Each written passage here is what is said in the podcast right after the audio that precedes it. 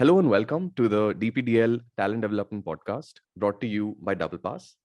I'm your host, Sarthak Dubey, and this is a show where we talk about grassroots football, picking the brains of some of the leading experts in the field of talent development. In today's episode, I have with me Durva Vahia. Durva is currently the head of performance at the Reliance Foundation Young Champs, one of the leading football academies in the country, and certainly one of the most professional ones too um, she's got a pretty decent career as a player, right? Having represented India uh, women's national team uh, at the reserves uh, level.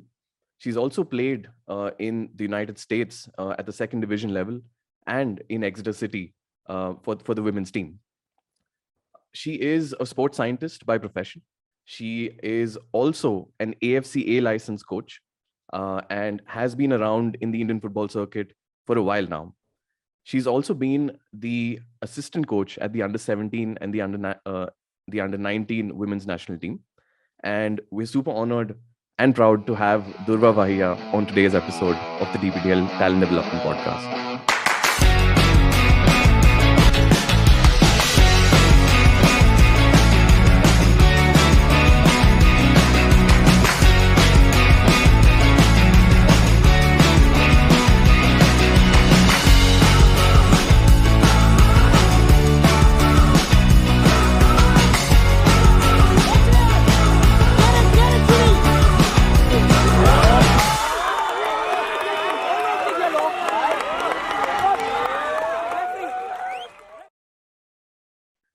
Durva, nice to have you on the show.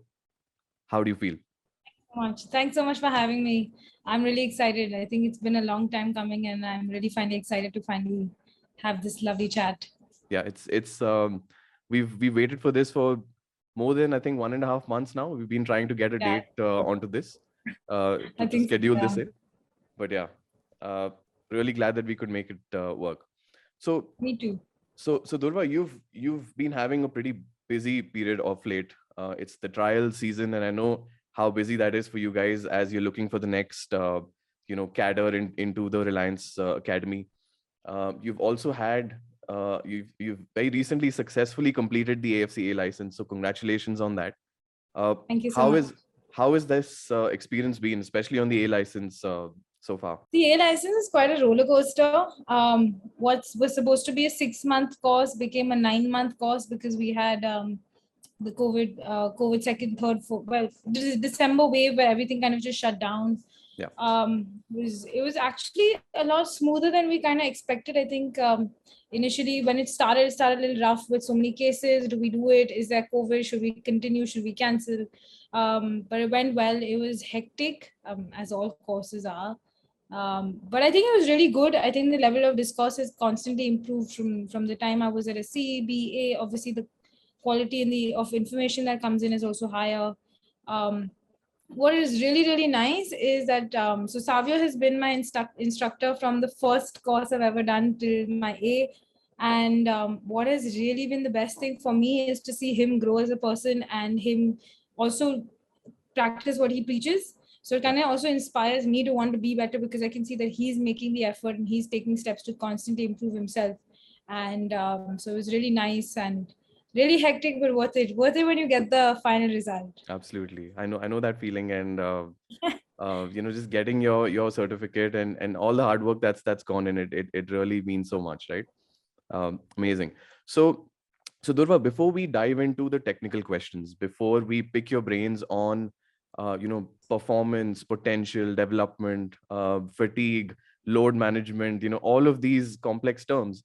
I think the audience here which is uh, mostly parents coaches of of uh, of the children who, who participate in the double pass development league uh, you know i think it's it's very important for them also to understand uh, your journey to understand your experiences and and you've had plenty you know as as a player as a coach um, as uh, as the as, as a sports scientist in in one of the leading academies in the country.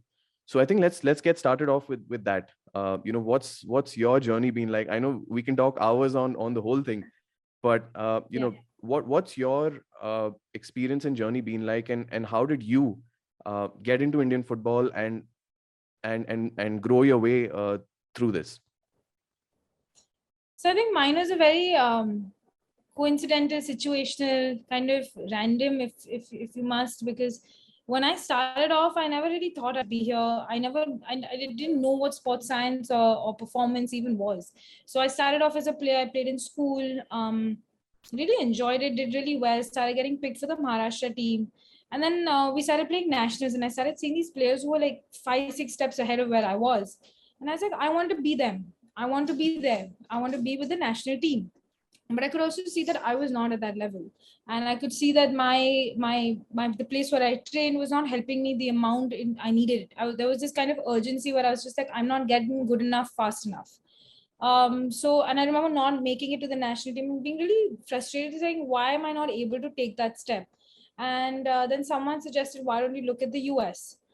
So, um, so just a little bit of background. I come from a very academic family.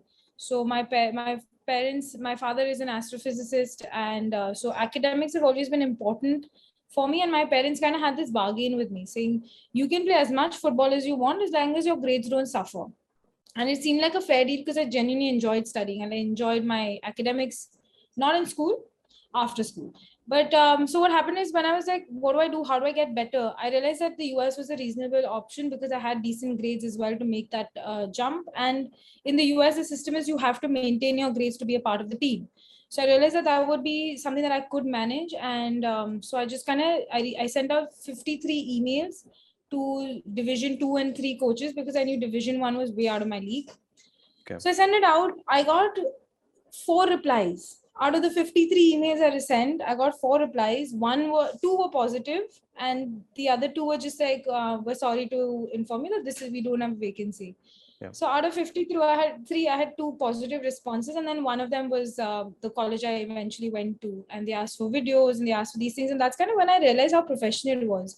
Yeah. They wanted videos, they wanted physical scores, they wanted my testing scores, and those kind of things, and we didn't have them. So I remember. Um, with my school and my club coach, we kind of just started taking videos on these mud grounds, bare grounds. And um, I just got lucky, I guess, but um, they accepted me. I was there for a year.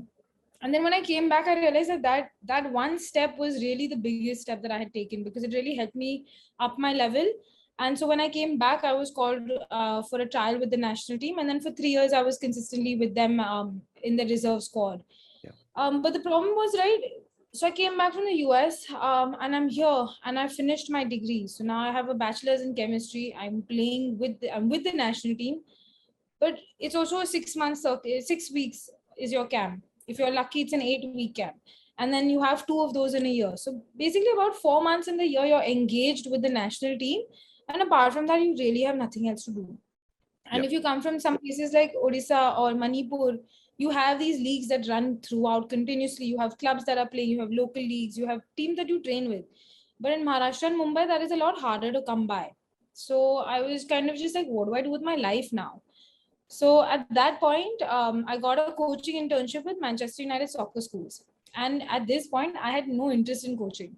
I just said, let me figure it out. And honestly, when you're 20, what do you do, right? You just take any opportunity that is that is there because you're just like, let me figure it out and uh, so they were really like no you really need to do this. You will do really well at it.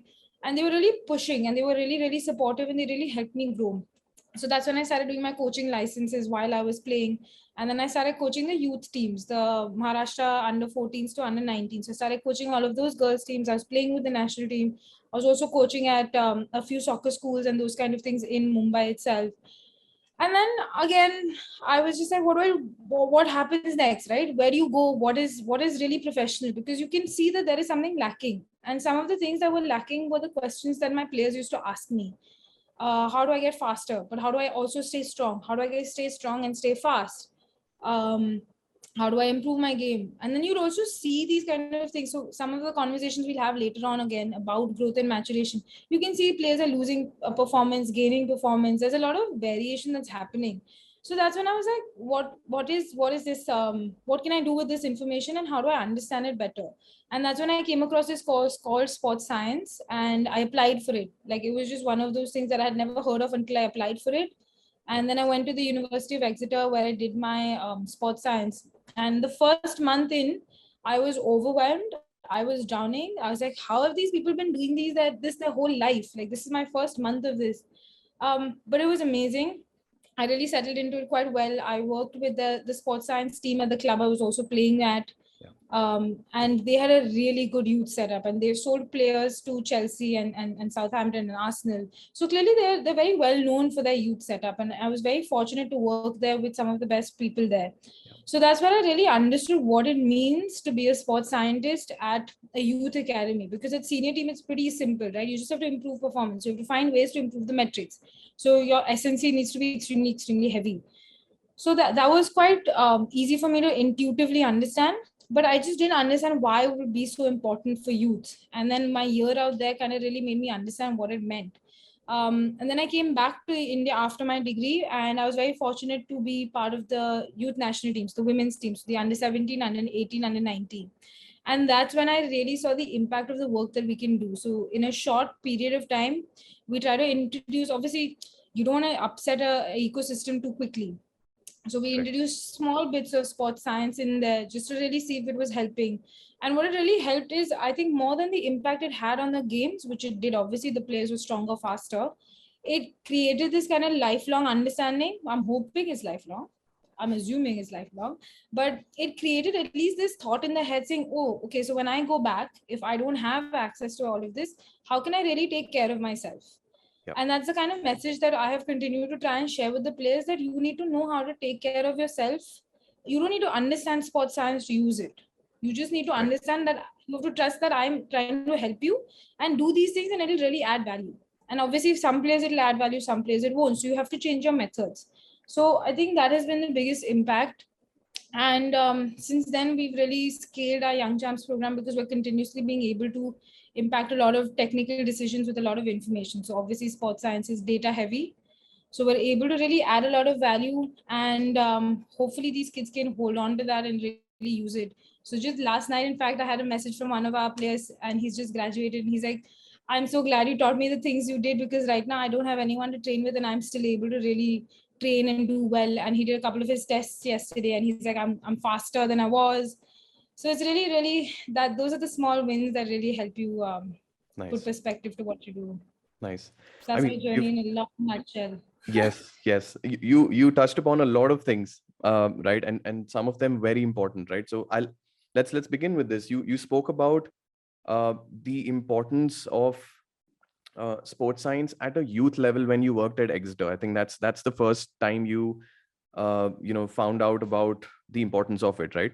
So now now here's where i want to connect it to uh, the double pass development league right? We've got we've got uh, you know coaches and parents who are primarily working with this age group 6 to 12 right? Um, who you know play matches week in week out at our league. And we can see that uh, th- there are two things at, at, this level. There's there's performance and there's development right? There, there are two keywords here um, while everyone talks about development everyone has that at the back of their head. But as soon as the match begins and i'm, I'm talking about both parents and coaches and I've, i see this week in week out as soon as the match begins it's performance over everything else uh, for the coaches and uh, the, the parents as well where for that brief moment of 40 minutes 45 minutes that the game is going on they forget that uh, these are six year olds or eight year olds or 10 year olds who are playing uh, matches, right? And I think everyone forgets that and uh, they go into performance mode immediately. Uh, and I, I'm not too sure how many of them come out of the performance mode after the match as well, um, right? And, and go back into development. So I think it's it's a great starting point for us here, where if you can explain uh, in this journey of of a player, in in the journey of of athlete development, which starts um, you know from the age of six goes on till 18 and beyond once once the player makes it uh, to a senior uh, as as well. In this initial grassroots phase of 6 to 12 right uh, what are the key objectives? What what is it that coaches and parents should really focus on? Um, you know and should they even focus on performance? Um, certain aspects of it? Uh, what are your thoughts on on that age group from 6 to 12 So the irony is that I am head of performance at Reliance Foundation Young Champs, but at Reliance Foundation Young Champs, we don't care for performance. And it's Yeah. really ironic because it's true. Yeah. We even at our at our age of between we have players coming in at 13 and 12, and we have them up until 18.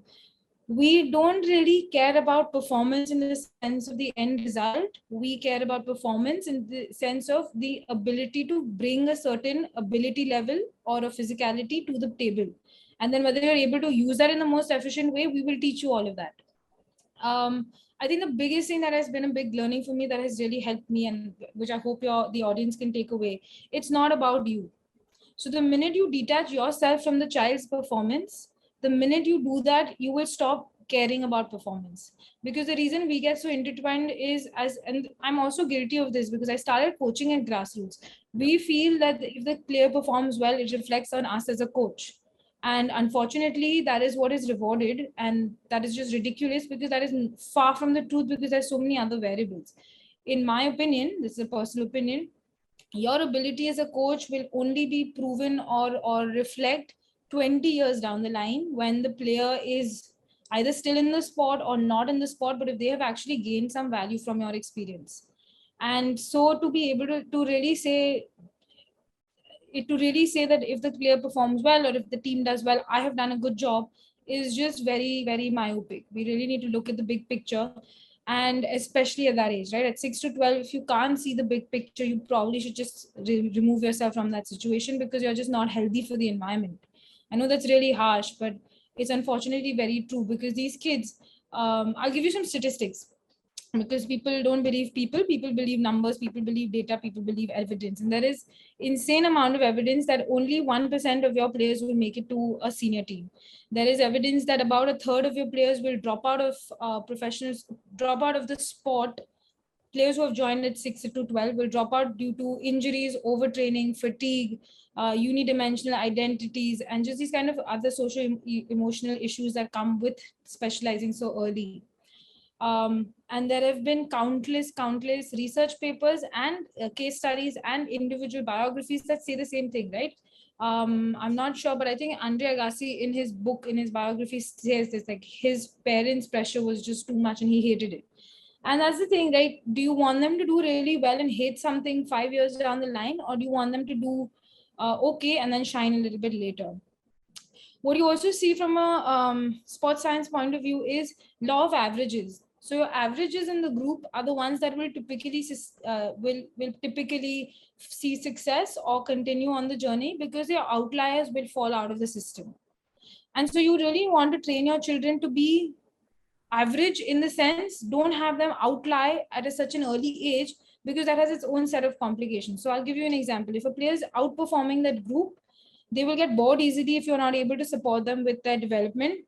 They will find easy outs and they will just not need to work hard. So then you're you may have a very talented player and you're not willing to challenge them further. So if you challenge them further you have solved that problem because you've taken an outlier and put him into another group where he is now an average. So there he has a space to develop. If you don't because you want him to perform because you want him to do well and you want it to look good that he is extremely good in this area. What happens then is he will stop working hard he will stop trying he will stop getting challenged and then the boredom will set in or you have developed someone who has had everything so easy that the idea of working hard is too difficult. And we see that when they come into us that some kids are superbly talented but they've never worked hard in their life because the talent has come so easy that for them to really put in the hours and work to be a professional is just not there so then again you have a talented player and then you being a professional and being talented are very different. You have to still put in and have the work ethic to get there. So how do you get that? You keep them within the average. Um, I think my biggest takeaway is just don't associate their success with you. It's got nothing to do with you, and even if they do well or badly, it's got nothing to do with you. And I think what the important thing we want to encourage is just enjoy it and find ways to have them continue to come back regardless of winning or losing. So if they've done really well, and um, they've won by a margin of 10 goals. Your other team, you've lost them from the ecosystem because they will never want to come back because they've lost so miserably. So find a way to really balance the experience for everybody who comes under you because that's where you will get success because that is where your sustainable group will continue to come back to you and then hopefully you can retain maybe two of them. because if you go by a statistic and you have 10 players you're you're probably going to have two players who actually played overall at the end of your end of your 10 years. But if you have a group of 30 that number goes up to 3 or maybe 4 i'm just pulling numbers out of my head. But it's just the relativity of it right? So just allow larger spaces more involvement and let let the natural course of their development take course so that you have that success later on. Because in if you ask me so when i was with mumbai city in 2015 there were some kids who were top. Like they were insanely good. It was amazing to watch them play. Where are they now? I don't know. And that is the problem. We want like if you want the if you want the sport to develop we also make, need to make sure we're catering to those extremely talented kids so we can keep them in the system. So performance is is fun and it's great to win but it's also important to not let that be your end goal. Yeah, yeah.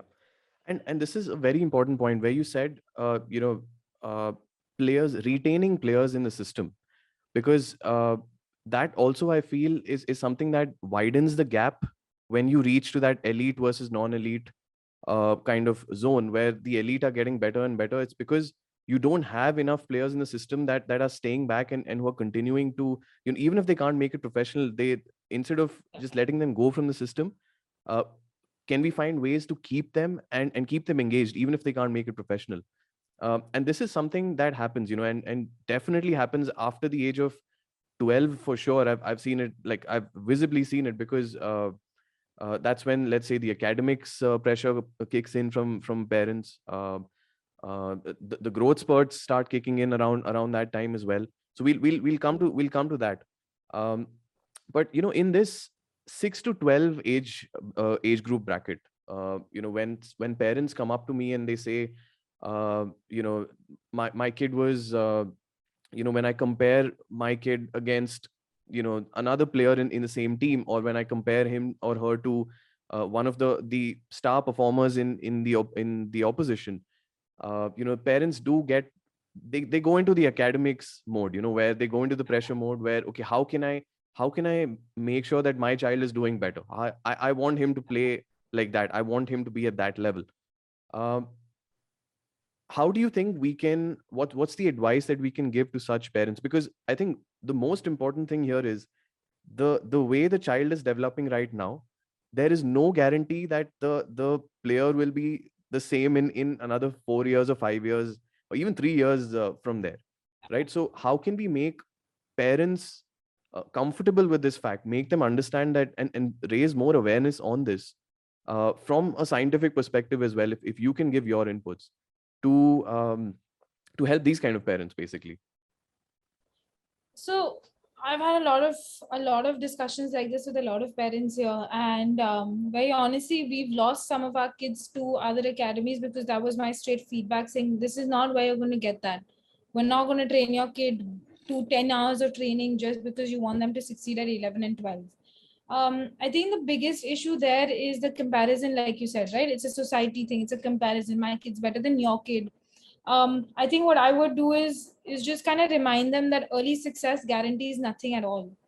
And in fact, uh, what we see is even within the academy, players who are I can I can I can't explain this, but I can see a kid and say this kid has been only playing football since the age of six. And for us as an academy, that player is the hardest to work with because yeah. technically they're great. Not as an academy but as a performance department.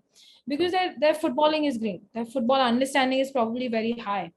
But their physical de- development is so poor. So they are very at risk injuries. So even if you take out the emotions out of this saying oh look you know but you you want your kid to stay success uh, and failure you you remove the emotional aspect where you want them to be good kids who are able to work through it. All of that aside um, physical development is very toxic if you only do one thing for the rest of for the first six seven years of your life. And um, i don't know if you're familiar with the 10000 hour rule but there was there was this um, there, there was this theory that came out that said you need 10000 hours of practice of your specific um, discipline to succeed in it that that came from a violin player and and it's brought into sport because it just seemed like oh look maybe we can apply this. But it's been refuted a hundred thousand times. Everybody unanimously has so the sports science um, ecosystem doesn't often agree but everybody agrees on this. So that, that must that's really telling. So it it does not it, you do not need to do this. You can have um, so i'll give you examples. Manuel neuer played hockey i think until he was about 16 or 17 along with football um, Roger Federer played football and tennis up until I don't even know how long. But you see a lot of these case studies where your top level athletes have played multiple sports before they specialized. And that is one of the reasons they, they are able to celebrate an injury free long career. And that is the important thing. The injury free bit comes only if you have the movement competencies in, in all of your different movement uh, planes. So, to make that even simpler, have your kids play multiple sports they will learn different skills. They will learn hand-eye coordination from one sport. They will learn foot coordination, them kicking and those kind of coordination abilities. From track, they'll learn uh, learn how to run efficiently. They learn how to gymnastics. They learn body awareness and body strength. Sure. So every sport has so much value and if you only stick to one sport you're only learning one thing so then what happens is when they come to us or when they decide to go a little bit further in the sport the body is not really adapted to different movement abilities and then that makes them restrictive. Then there are overcompensations there are imbalances there are poor coordination. And all of these things then compound into a shorter career or a shorter this is not a definite science but the probability increases for a shorter career or, a, or an injury ridden career. Sure. so at this age even in our academy what we do is we do something called multi-sport. So there will be twice a week where the kids are not playing football for the first uh, 30 minutes of a session they're doing rugby they're doing kabaddi um, they're doing volleyball they're doing beach volleyball beach football variations. Just so that their bodies are able to move in different move uh, patterns of uh, movement and it just really builds them to be robust and holistic.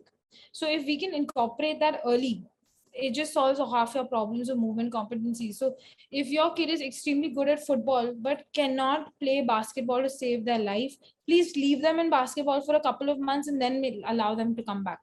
And the thing is, you will have some kids who really are that talented, who are extremely good movers because they have done these different sports. If you see that happening to your child, please up their level so don't allow your child to be a, a big fish in a small pond. Encourage your child to be a small fish in a big pond or a medium fish in a medium pond. So you will have some. So first of all, that solves your comparison issue, right? Because then you're equally matched. So your extremely, extremely good kid is going somewhere else where they're getting the important requiring uh, required environment to develop and you're there for the the rest of the group can then push each other because there'll be about 19 20 there'll be a little bit little bit of difference here and there yeah but it is so important that those outliers are moved into development categories that are suited for them. So level them up can be anything. Level them up can be increased different sports so have them play a different sport along with your main sport. It can be move them up an age group if they're physically ready for that it could be move them to a different academy uh, move them to a different ecosystem. It can be anything under the sun. I'm, I, I can't answer that question unless i know the specifics. But it is really important that your outliers are then moved into situations that really help that development that will cancel off your comparison that will improve the quality of everybody. Because if your group has one player who's doing extremely well the rest of the group will at some point be motivated but at a certain point there'll be a point of no return where they just say we're just never going to be that good. It's fine. So you have the law of different diminishing returns. They're not going to put in the effort. They're not going to get the same out of it. But if you move that player out the socio economic the socio psychological development group the cohesion of the group will change. And that's why you will be able to facilitate more development and it's just better for everybody and I think for this to really succeed, it is important that coaches again don't associate player quality with themselves. And I think that one thing, one excellent thing is your league, right? Those are the environments where you can really have those opportunities to shuffle. So we also do this at the academy actively. So I'm not just saying that it's, this is not a utopia. It is tough for us as well to really explain to the kids why they're moving up and down. Yeah. But it really does add value and we can see that the, if we are able to help with the uh, psychological impact of moving into different age groups the development really does get better. Like the confidence will get better the, the all your mental qualities your resilience and those kind of things do improve. So it's it's very important that and i think this is something parents can do right? You'll have some academies that have only pay to plays you have some that have the development squad you have some that are better quality players. Put in the effort to really find what best suits your development needs for your player per child right.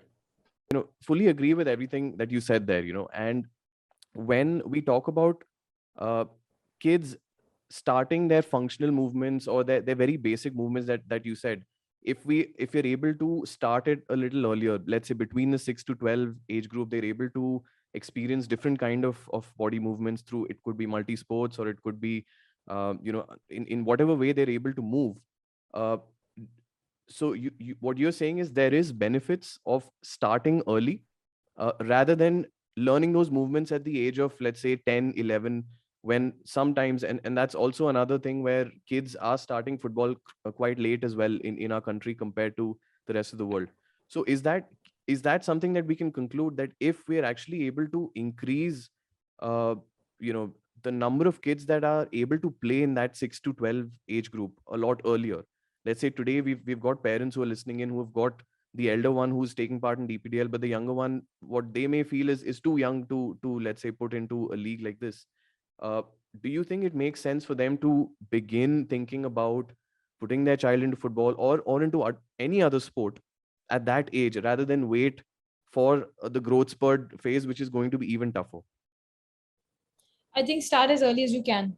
I think um, my key message is just start sport movements, climb a tree, jump off the trees, go on slides and swings, any kind of physical movement, activity. Um, because the thing is, kids are curious by nature. So, for example, we had a bunch of six year olds who came for football training. This is when I was back at uh, Indian football school. The entire session, the only thing they wanted to do was climb the cage of Cooperage because they're kids they just want to climb things they yeah. want to jump they want to run around. So encourage it allow it and let them really develop. Because the better they're able to understand their bodies and move with the bodies the better footballers they will be or any sport. And the reason so we encourage early participation not early specialization.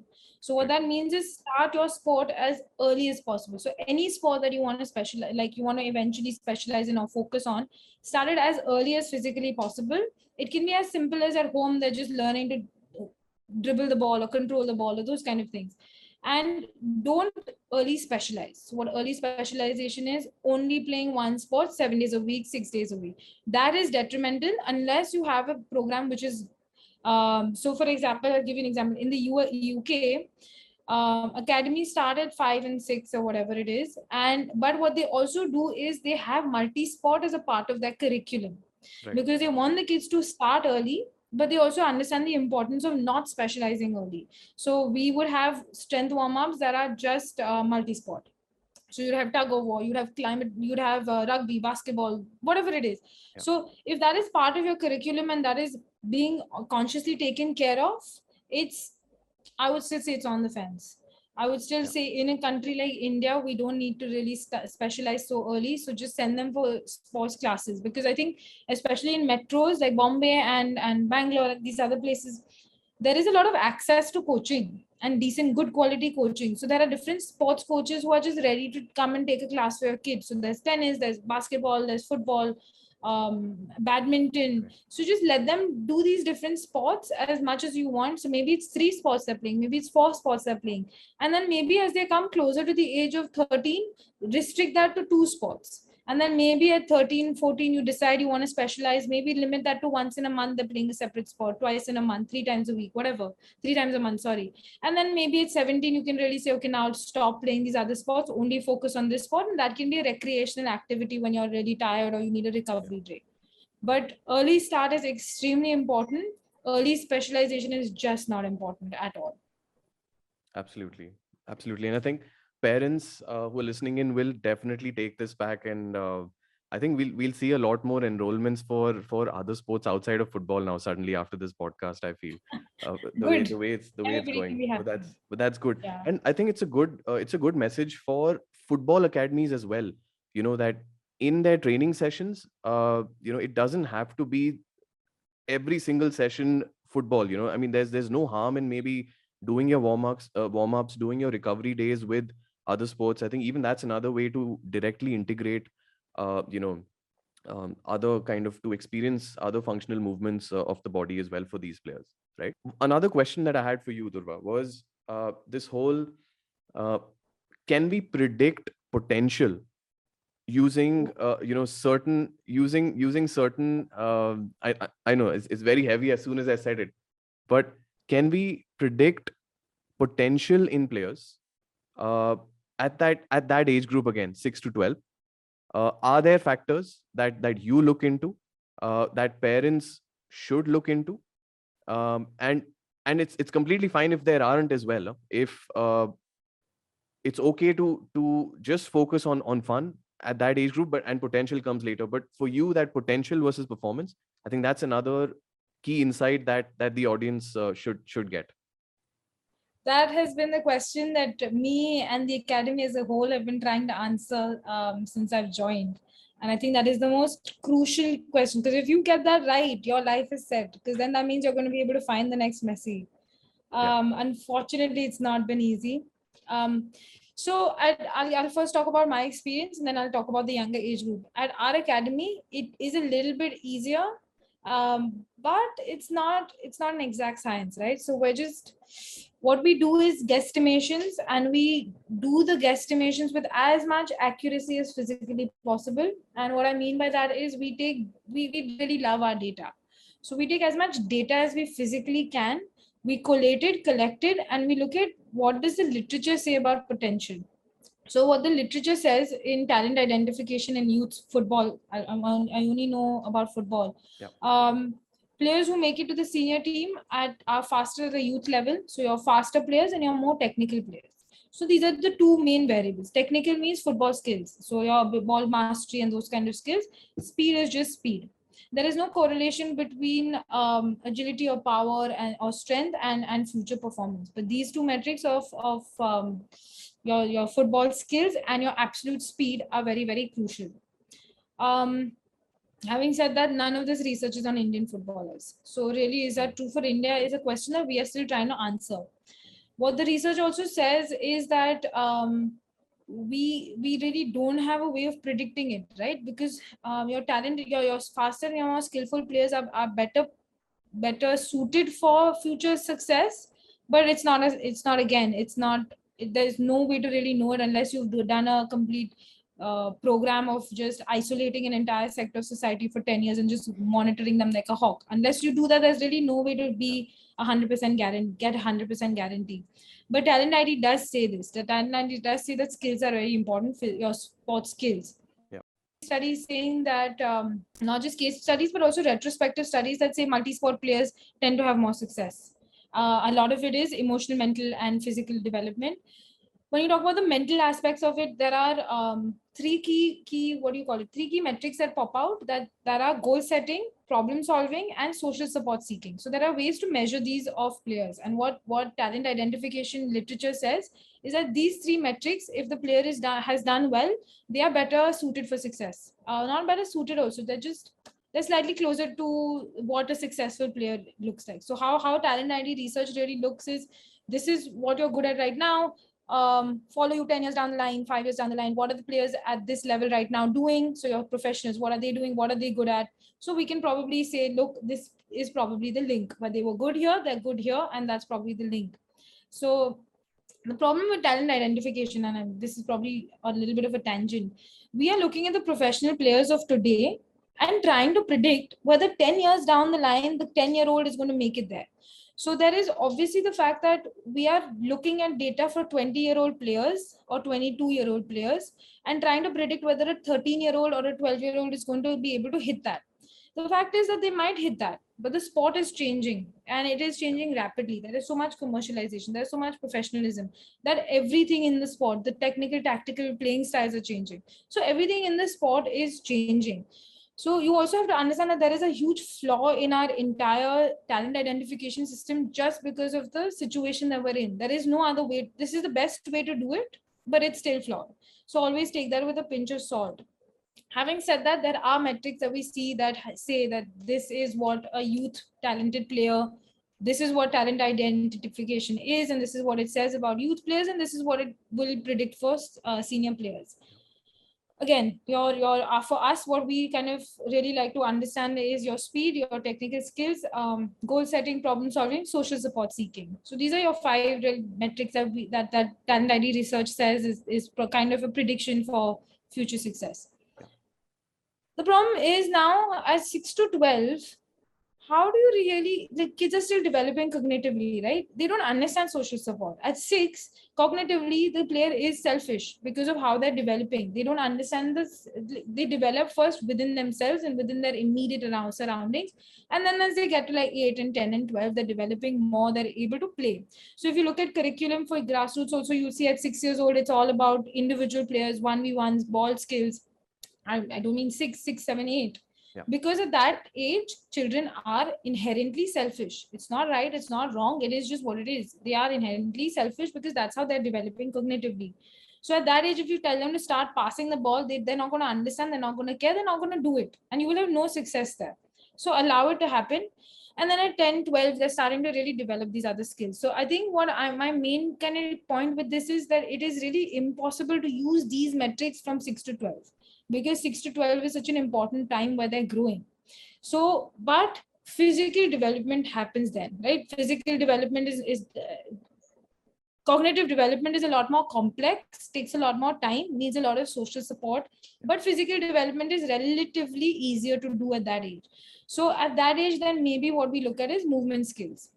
Are they good movers? Are they bad movers? And um and all most of the kids at 6 to 8 are excellent movers um, if they've been exposed to the sport early.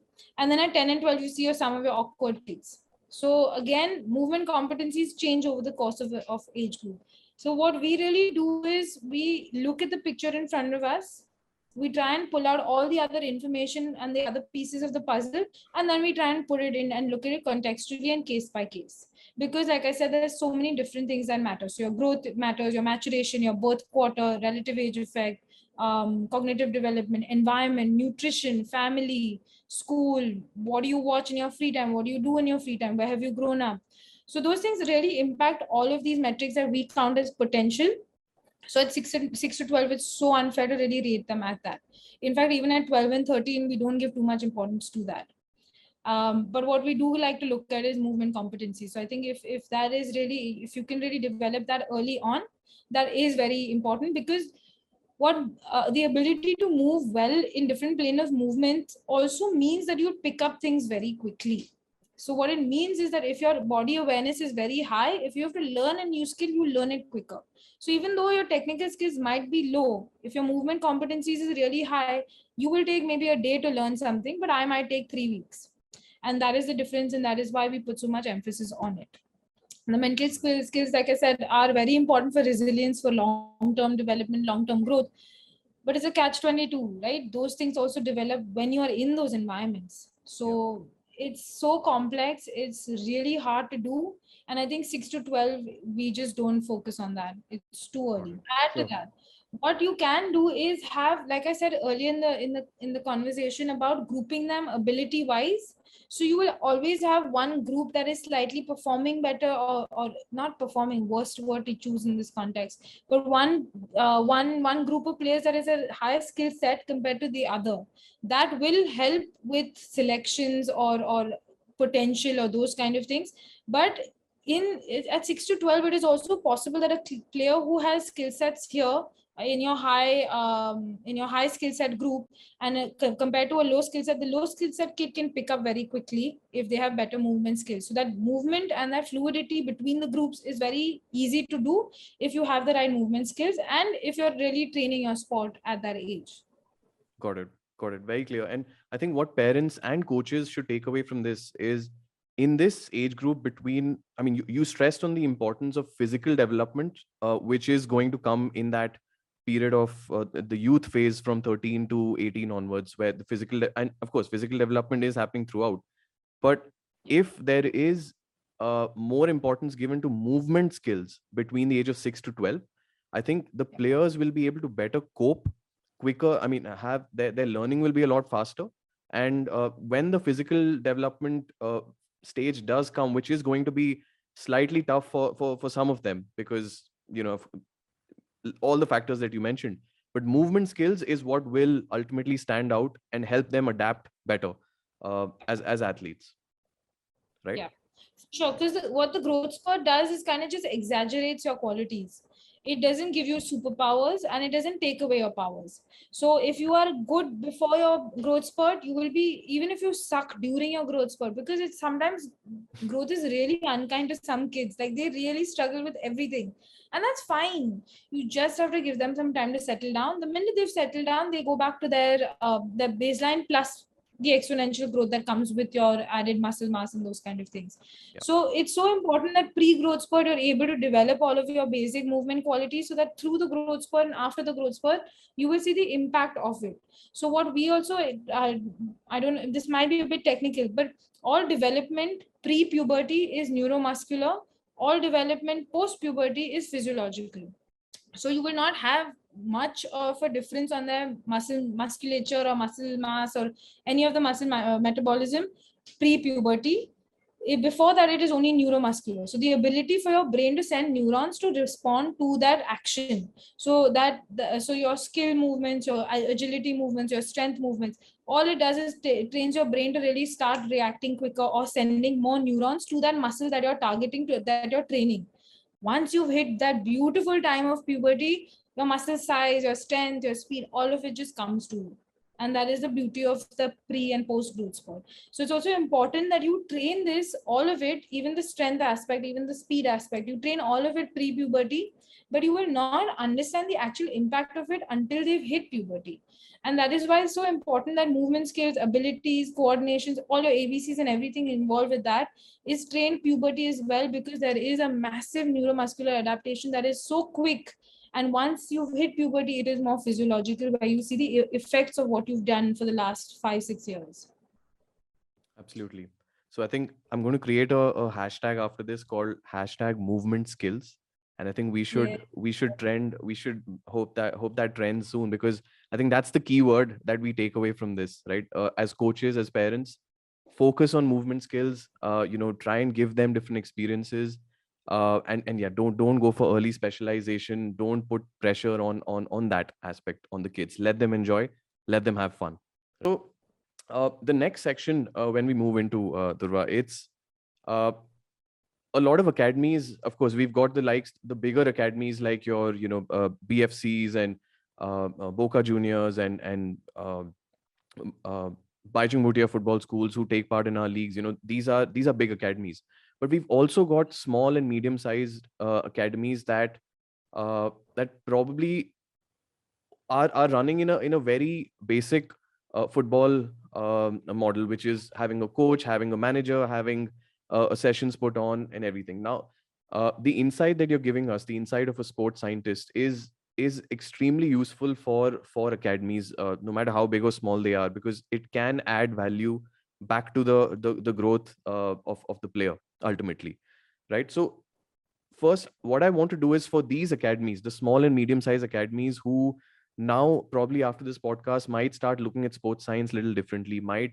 think of maybe uh, hiring some experts or some um, professionals in in this space as well.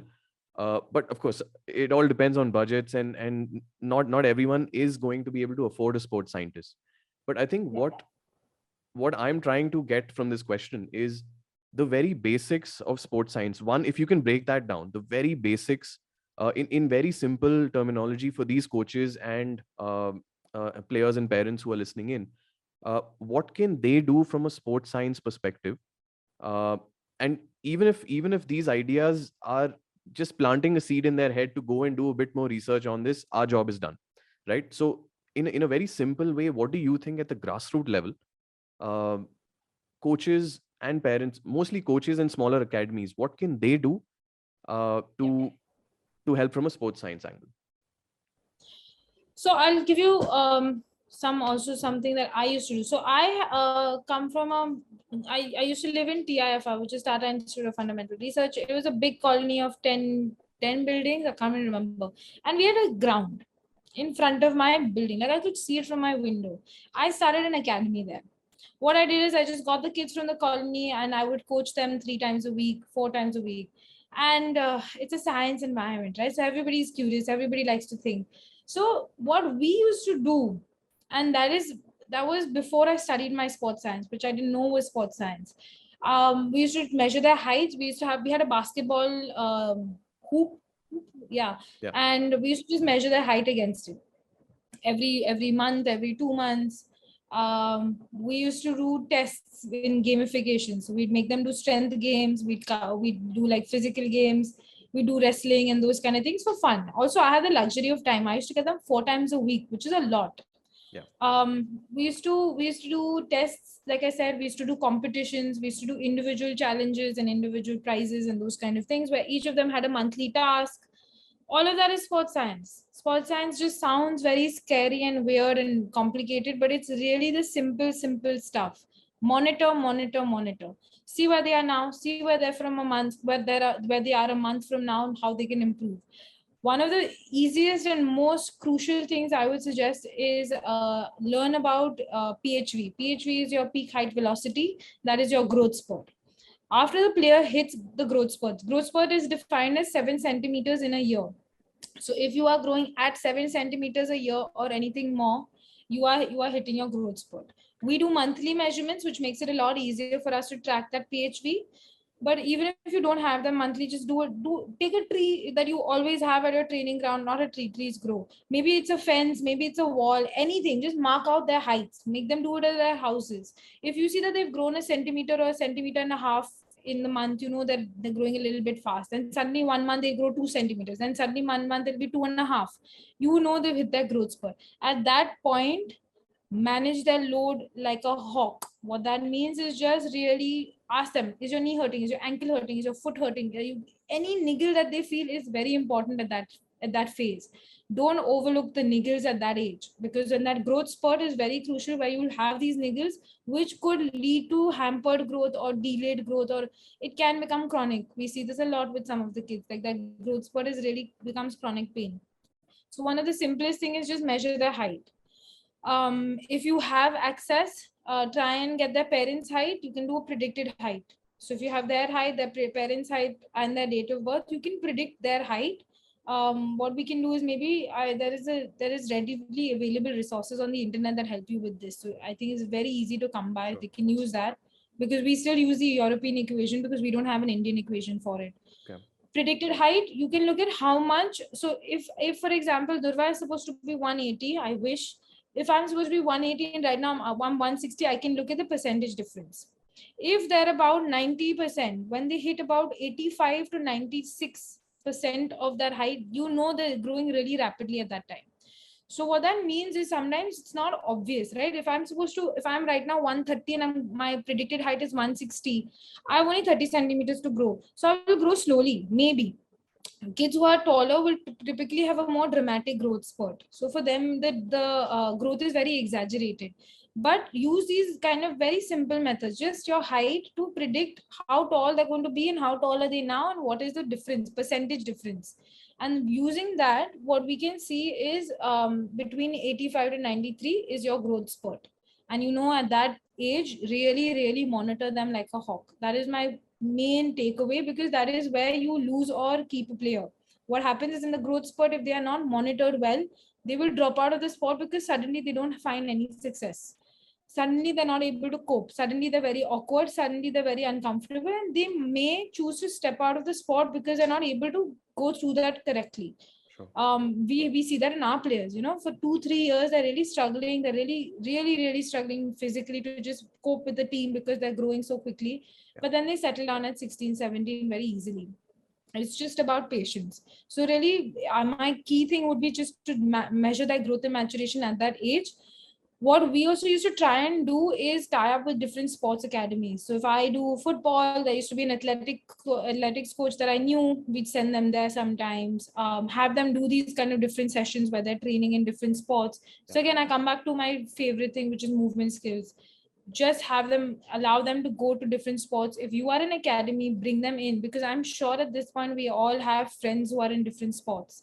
So use their expertise, try and allow that to happen and what really is also i think is a little probably a little utopic but really exchange players sometimes if you can and i mean in a very um, very basic sense of sometimes if you feel like a player is going to benefit somewhere else send them just do it maybe don't need to send the player permanently, but maybe once a week a session is. So, for example, if I have a kid who comes to me who I know will benefit more from training with another group of players who are a lot better, I will try and encourage them to go there because they will develop more. And um, I know it means losing players, and I know it means maybe losing the fees of someone, but then maybe you can work it out with the academy and say, look, this is for the betterment of the players. And I think it's really comes down to finding that cohort that you trust. So finding coaches that you trust and really developing with them um, but that really is sports science for that age group because load management recovery all of that is is important um, but not as crucial as really the growth spurt and um, just the, the movement skills what i will say about recovery is these kids recover extremely fast because of their muscle fibers um, and and then they're predominantly i don't know if anybody will this may be too technical but they predominantly de- rely on their aerobic system.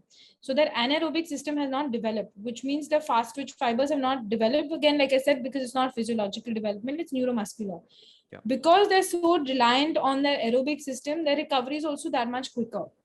So what you see is they'll get gassed out in one sprint but you give them a couple of seconds they'll be sprinting again because their recovery is that quick. So don't worry too much about recovery for them.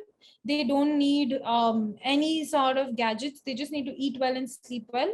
And and that'll be more than enough for that age group. Even at, at our academy level we don't allow any recovery modalities until 18 because it's not necessary. If you're not recovering through your basics of eating and sleeping you have a bigger problem at hand so find the solution for that problem. Don't just fix it with recovery modalities. Not important at all. Um Right. what i would also say about younger ones is also don't overtrain them. They don't need two sessions a day. They're still kids and they still need to develop because if we lose out on their emotional cognitive and social development at that age you've lost out a lot more which you will never be able to regain. So allow them to be kids don't have two three sessions a day. Have one is more than enough. Let them have multiple sports and as a sports science goes check their height and weight every month. See when they're hitting that growth spurt. And when they hit that growth spurt monitor them like a hawk and just really help them through it sometimes you might at that age need expertise of strength and conditioning coaches where we come in and we can say this is where they'll benefit or this is what they need to do. So for some kids it's proprioception balance agility. For some ki- kids it's pure strength because their muscles and, and bones are, are growing so quickly that they just need some more strength to really help them balance it off. It's different players need different different physical development. So at that age maybe you do need a specialist coming in but even then if you're just you have that conversation with the player and explain to them the importance of just allowing them patience and time it the, the players will clear out very quickly Absolutely. Absolutely. So yeah, once again, the, the parents and coaches listening in, if like like Durva said, if we are able to uh, and, and sports science is is not as technical as uh, as as we we think of it to be at in this context, right? All we have to do is probably measure and monitor. Uh, right, those those are the keywords. Measure and monitor uh, the growth. It, it could be the the height, and and the height is is the the easiest way to to probably monitor that because for us, I'm bringing this back to the context of uh, grassroots football, right, and and youth football. Uh, it's about keeping players in the system.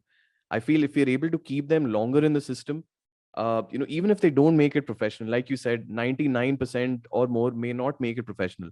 But if they take back something important from the sport, important life skills, it's it's just going to make them better human beings, you know, for, for the rest of their their life and, and careers. So this whole growth spurt uh, stage, the, the phase that these players go through is an important um, kind of phase where players are dropping out. Players may drop out because of the reasons that that you just heard from from Durva. So it's even more important for us as coaches, as parents, to uh, to monitor, to measure, and to to probably seek out the help of of specialists as well, like you said, uh, when the time comes. When the time comes, right? Uh, and just to add to that right so if you think about it from a big picture um in, in your friend circle or in my friend circle the people who are most likely to go to the gym go for a walk go hiking play sports are play people who have played sport at a younger level so when you think about it from a lifestyle perspective you want to retain them in sport as much as possible because then physical health benefits of physical activity and exercise will will continue right Correct. of someone who's never done any sport is not very likely to start sport at the age of 30 but someone who's had some experience with sports and physical activity will be a lot more confident to be to go back into physical physical health, which has its own um, societal impacts of better quality human beings and better quality of health and reduced obesity, reduce cardiac issues, and those kind of Yeah. things. So it's also if you we as I mean as the sports science community goes, these are some of the other issues apart from performance, like elite sport performance and and sport is one one aspect of sports science. But we also want to look at if we can really impact it for life and really reduce those kind of uh, health issues that come up later on. Correct. Absolutely. So uh, I think Durva, with with that, we uh, we can safely conclude uh, today's episode of the DPDL Talent Development Podcast. I think uh, this has been like a treasure trove of of information and and lots of good information that people will take back. Probably do a Google search after this as well on some terminologies and and read a bit more about it. I know I will for sure. Uh, so I'm I'm I'm definitely expecting coaches and parents to do the same. Uh, but you know, everyone listening in, I think uh, just from my side, I, I really want to thank you, Durva, for your time. Uh, you're, you're a busy person. This is a busy time of the year for you. Uh, but you know, thank you so much for taking time out uh, for for uh, this this episode. And uh, I, you know, just just to let everyone know, we guys are also uh, very soon planning to uh, start DPDL in Mumbai. So I know uh, I will be meeting you in person for sure very soon. Um, and Awesome. and probably uh, speaking to Yash and, and getting his permission to to get you on board for a few workshops with parents and coaches uh, live, hopefully in in Mumbai as well. Um, and uh, Definitely, definitely. that's that's a, a conversation me and Yash I think will will probably have uh, as well uh, because but obviously what I'm trying to say is we would love to have you as uh, you know do more of uh, let's say workshops information and awareness workshops especially with with coaches and parents with us because I think this is this information is, is so key and, and we need to spread this uh, as much as possible amongst the youth football uh, community so Yeah. uh, Definitely so happy much. to help in any way possible. And uh, thanks so much for having me. I really enjoyed this conversation. I love talking about sports science, so more than happy to do it all the time. amazing thank you so much uh, Durva and, and hope to see you very soon Thanks so much. Thanks for having me.